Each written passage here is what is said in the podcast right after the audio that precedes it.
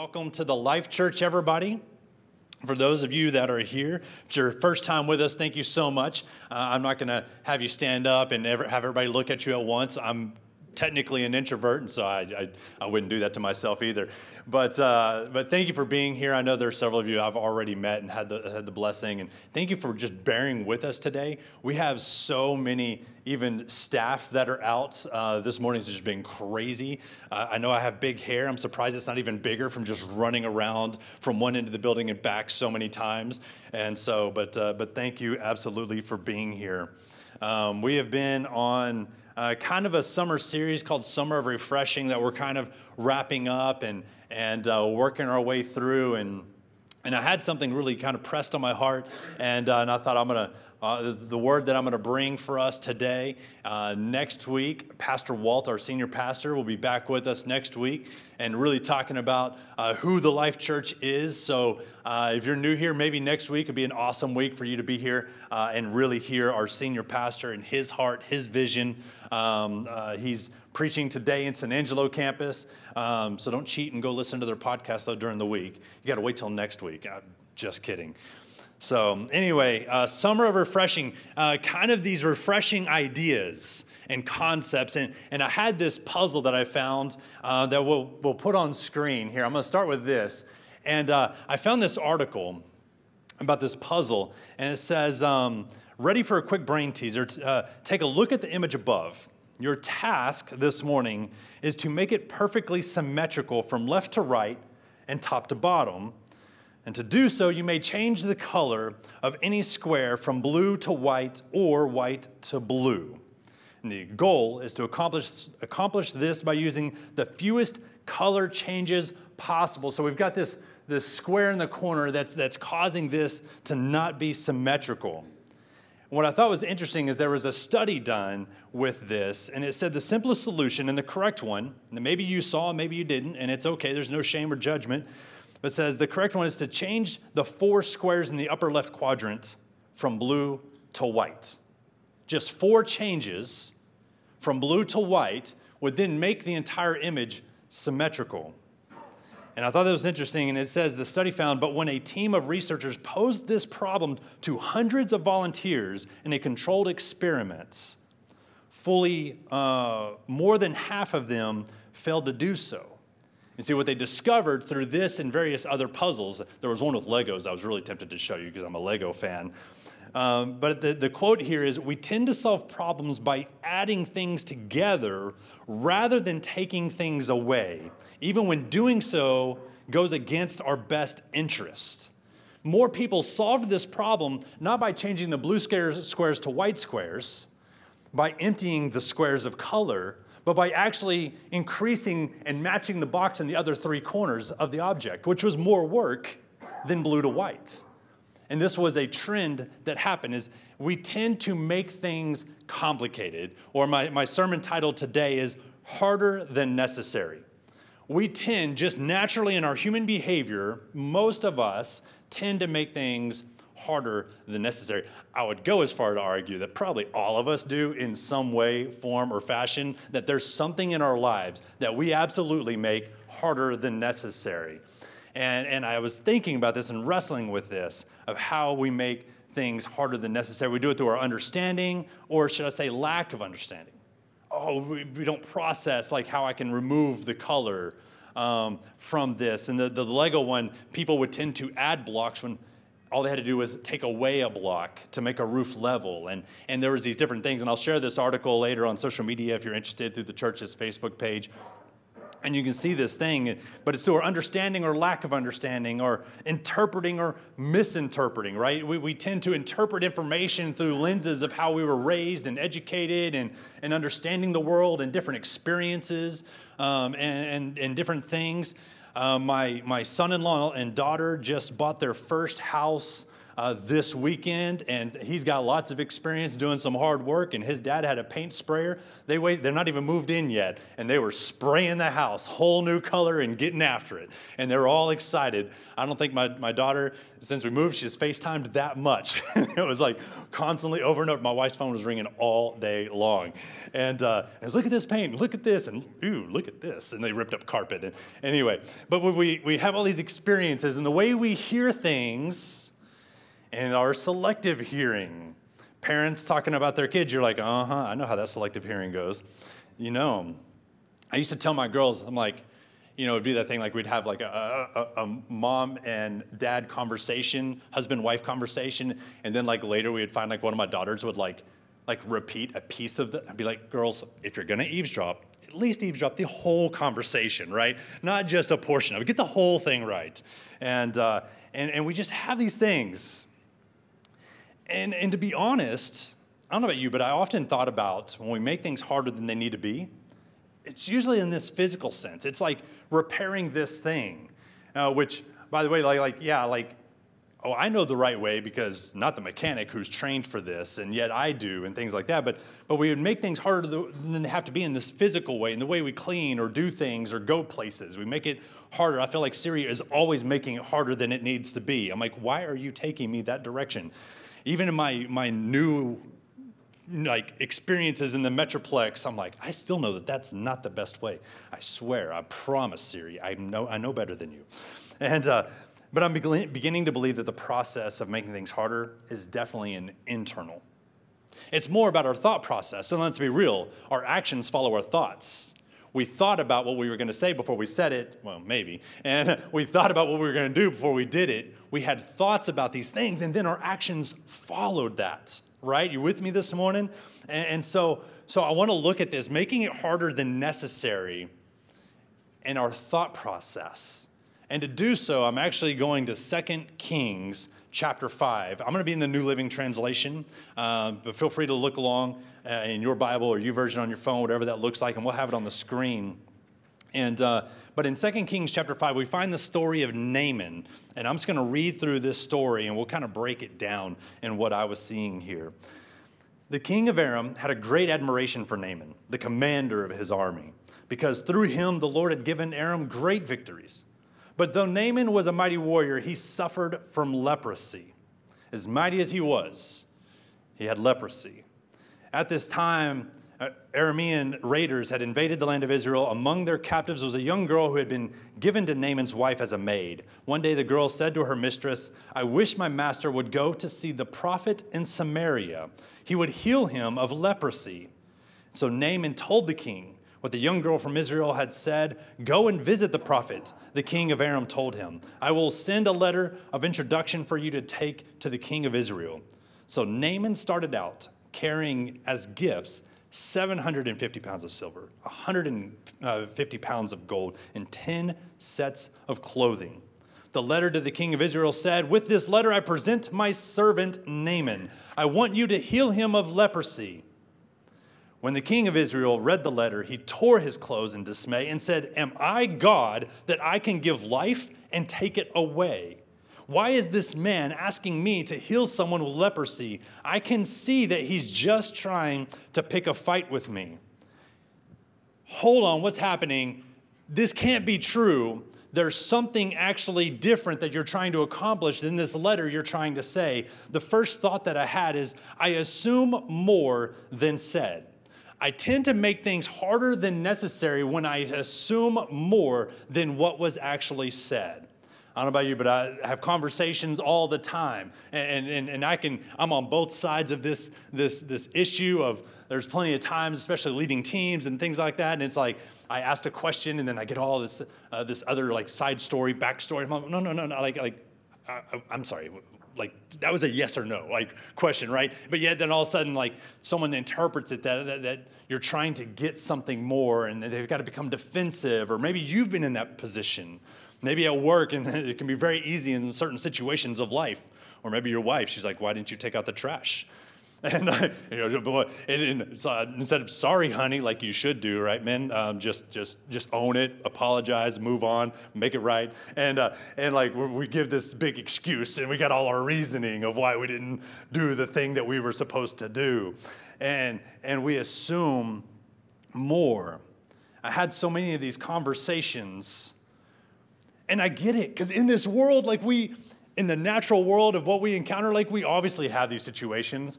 So my my 20 year old daughter, she decided to come up and surprise visit us uh, this week. Her husband, my son-in-law, was working out of town, so she drove up from San Angelo, four-hour drive, and uh, and came up to visit us before because she knew as soon as this uh, signing went down on the house that they were going to be busy. They're going to be painting and flooring and all this kinds of stuff and, uh, to get the house ready before they move in, and they're on this time crunch. So she came up to visit us. Was a surprise, spur of the moment, and um, very blessed. Well, my, my wife already had plans at the zoo with my nieces.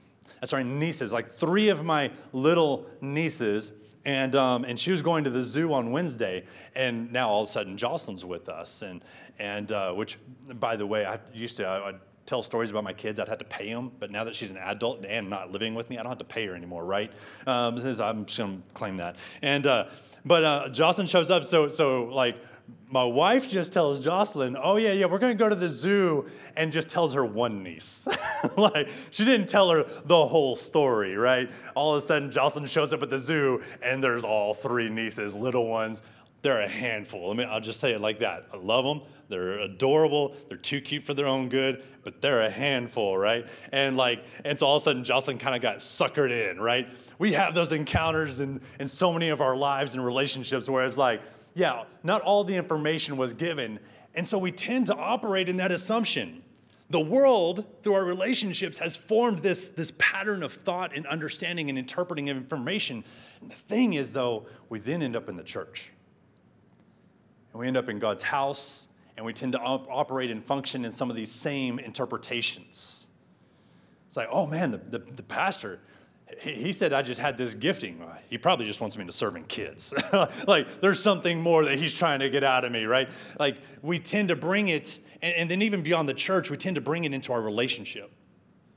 Oh, yeah, the Word of God says this, but what's God really trying to say? What, what's really trying to happen here? Oh, I know the, the Bible has laid out how easy salvation is through Jesus Christ, but there's still got to be something more. Religion will teach us that there's got to be something more, that there's like this continued hang up. There's not all the information is being provided. Like you're just trying to, you're just trying to get me in the door. And then once I get saved, then there's the next step, and the next step, and the next step. And don't get me wrong I, am absolutely not here to put down other steps in the process prayer, fasting, giving, serving. That there's so many ways of other steps that help us in our walk and our salvation, but then we'll tend to add to it and make it something different than it was meant to be. We'll make it harder than is necessary in this relationship with our Heavenly Father and what this looks like and get back to my notes. In the world, there may be some legitimacy to this idea, but this concept formed by the world, we then carry into these other aspects of our lives. And the problem is recognizing that we have so much, so many tendencies formed by the world and not by God. And these human tendencies, and we bring them into these other relationships. And we need to be aware of those because we can find refreshing when we can find freedom from those old habits and those old ways of thinking. And so often we think if God is asking something of you or from you, it's not for you to lose something, but for Him to reveal something that you actually have. I believe if God is calling you to something, it's not because He's leaving out information. He's not calling you to, to feed the homeless or, or serve the community at the food bank so that he has a trick up his sleeve, so that there's something else that he can get you trapped into. And I think what we even see here with the king is the king has forgotten that he is one of the, has one of the greatest prophets of all time living in his kingdom. He has shown up to the king, and the king is like, How am I supposed to heal you? Um, king, don't you know who lives in your kingdom? In your backyard, you have Elisha. He's not here asking you specifically, but you're the man of authority that has this power and this ability. And he's asking of you. And so many times we think that there's a, there's a trap in there, but God's not trying to take something from you. I think most of the time when God's trying to take something from our hands or asking something of our hands, it's because He wants to put something greater in our hands. And so many times He's trying to reveal something in us. And I tell you, one of the greatest lessons I ever had in my own walk of Christianity was when I was a youth pastor. As a youth pastor at the Life Church for many, many years, and I was even thinking about that with my kids' joke. And I was like, you know, that's kind of a, you know, just being silly about kids' ministry and, and, and serving and in that way. But man, like, and I, I feel like when I started serving youth uh, in youth ministry, I didn't know anything. I didn't know diddly squat. I kind of only halfway grew up in the church. No, I wouldn't even call it halfway. I like 12% grew up in the church, and like all of a sudden, next thing I know, I'm in youth ministry. I'm scared of my mind. I don't know anything. What if the kid asks me a question? I don't know what I'm gonna do. Can I tell you some of the greatest growth I ever had, though, was just serving with kids, which, let's be real, kids will humble you, so you're gonna learn a lot. so that's just the way things work. And like, but but I didn't know anything, but yet I found myself in this position of growing. My quote is when we have more confidence in who we are, we desire less to defend who we are not. The king just didn't have the confidence in who he was, what he had, the possession, the, the, the, blessings that God had placed in his kingdom. And therefore, he became defensive in his position. And how often that we become concerned with what, they, what we think they meant to say, that we become defensive and trying to justify it. When we have more confidence in who we are, we desire less to defend who we are not. Back to our text.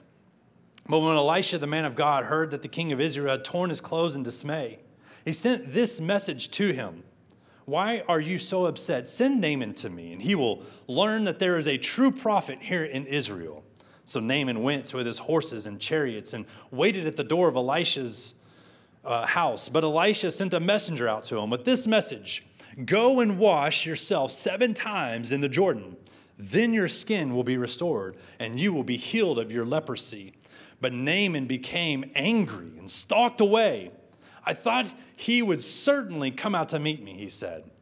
I expected him to wave his hand over the leprosy and call on the name of the Lord, his God, and heal me. Aren't the rivers of Damascus and Abana and Pharpar better than any of the rivers of Israel? Why shouldn't I wash in them and be healed? And so Naaman, he turned away and went in rage. One of the other ways that we make things harder than necessary is we insist it being my way or no way. Naaman, I can only imagine his frustration and struggle. He had traveled for for days and who knows how long to get to Elisha. He had spent time in the king's courts, probably waiting on this word that Elisha had received this word and then responded. And there's this all this time that's passing. Naaman building expectation of how this is going to look. How dramatic. I mean, come on. He's a warrior of warriors. He's leading armies and he's a victor. He has won, and we saw in the very first few verses, that he, I can only imagine the parades that Naaman would have walked through as the victor of war and battle. Scars and, and filth and, and being dirty, but yet everybody is worshiping and praising and celebrating. Naaman, surely name Naaman, I'm going to show up, and this is going to be this dramatic uh, uh, example of God and, and being healed. I've got all these ideas of what it should be like. It's my way or no way. Wait a second, you want me to wash in your river? My rivers are better than your river. My way or no way. This is how we so often make things harder than necessary as we come across these situations. You know, we do this in life. I, I do it with Siri all the time. I, if I don't say it to the mechanic, I might think it. right? We have all these things, and it's like where we interact and we're like, but, but shouldn't you do it this, or shouldn't it be like this, or shouldn't I just do this? Why do I have to do so much paperwork? As my daughter is signing paper after paper after paper no i will not eat lead paint like like oh my goodness if you if you get there and you're buying your first house yes, there, there, was a, there was a, one of the many pieces of paper that had to be signed. Um, don't eat the paint. It might have lead in it if it's older than blah, blah, blah. And, and there's all these crazy things that we experience and encounter. We're like, this is absurd. I must know the right way and the better way. And sometimes in life, we might. But I believe often, if not always, with God, we do not. And we tend to take again this way formed by the world, and we step into God's kingdom, God's space, uh, whatever that looks like, and, and God's giving direction. God's asking you to do something, whether it's to serve or to give or to, to, to go and pray for that stranger at the store who you don't know. Whatever it is, God's asking you to do something, and you're like, I'm not going to do it that way because this way would be better. I remember when I was a youth pastor, and I remember we got back from camp and our, our teenagers were fired up and all of a sudden two of the girls they were at walmart and they're like they called my wife and, and they're like there's this lady and, and, and we feel like god's telling us to go and pray for her and, and they wanted my wife to run up there to walmart and, and, and, and join with them and my wife's like no you got this like, like, like no no no no you got this you just got done at camp. You had this experience. You are filled with the Holy Spirit. You got the power. You got the ability. Just go and pray. Just, just step into it. But I don't know about you, but too many times in my life, I've been like, uh, nope, not yet. It's my way. I, I'm not there yet, God. It's still my way instead of your way. What is that? What has that way been for you in your life. And maybe it's just working with other people, and there's different situations that we're trying to walk into this, and yet we're still saying, no, no, no, my way. It's a very easy trap to get into. And, And, so I feel for Naaman. I empathize with his struggle, with his challenge that he's facing in this situation. But to show up and to feel like something is meaningless. But the way of pride is hard. Naaman wrestling with this. We, we know this is hard. And we see this in our own interactions, in our own relationships, and even our relationship with God. Many of us come to Christianity with these practices of the world, these different ways of making it harder than necessary, that we then come into church and we still make it harder than necessary. We come into religion, we come into spirituality, we come into relationship with our Heavenly Father, and we still tend to make it harder than necessary. Maybe this looks a little different for you.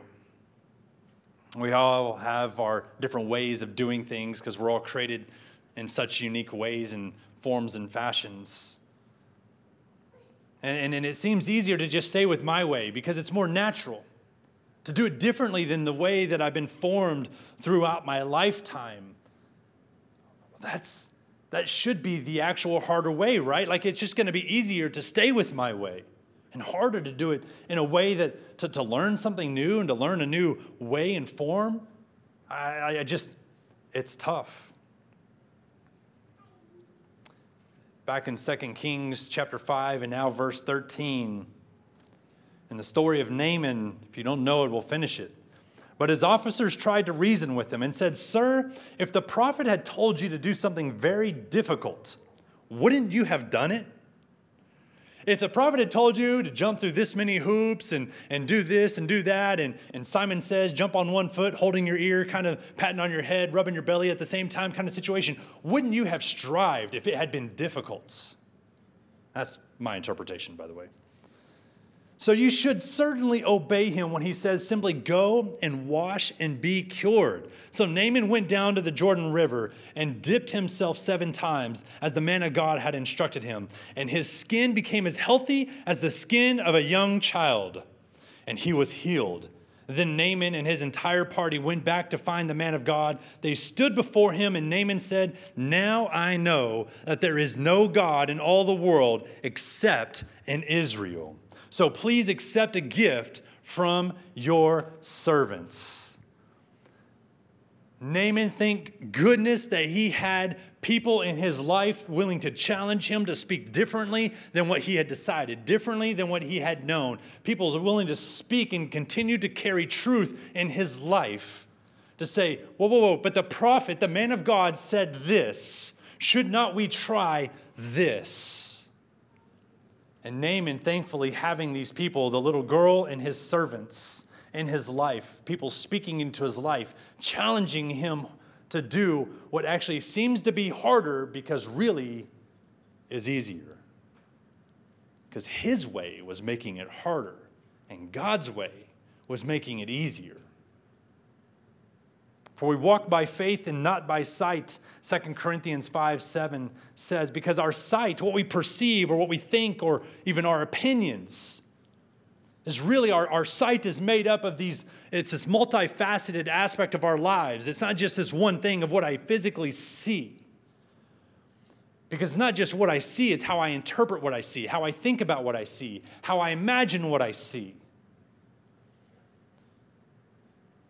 And so our sight is formed by these different aspects of our lives and our formation can often get in the way of faith the faith the, the trust in god and what he says and what he asks us to do. We've got to walk by faith and not by sight. And as i as i close here this morning in romans 6 23 for the wages of sin is death, but the free gift of God is eternal life through Christ Jesus our Lord. The free gift of God. Naaman in this situation was making things harder than they had to be. The king in this situation was making things harder than they had to be.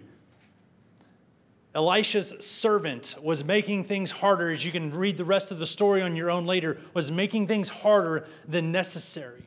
And what I'm here to point out today is these different ways of making things harder than necessary. Is let's not make things harder than necessary in our walk with Jesus Christ. The free gift of God through Christ Jesus, not through our efforts, not through our striving, not through our acts of sacrifice. Not that, the, that there's uh, bad aspects in these things, like I mentioned earlier, through prayer, through serving, through giving, through praying, through fasting. That there's such good steps in our life, but adding steps to the journey is not getting us any closer to God in the sense of receiving His free gift.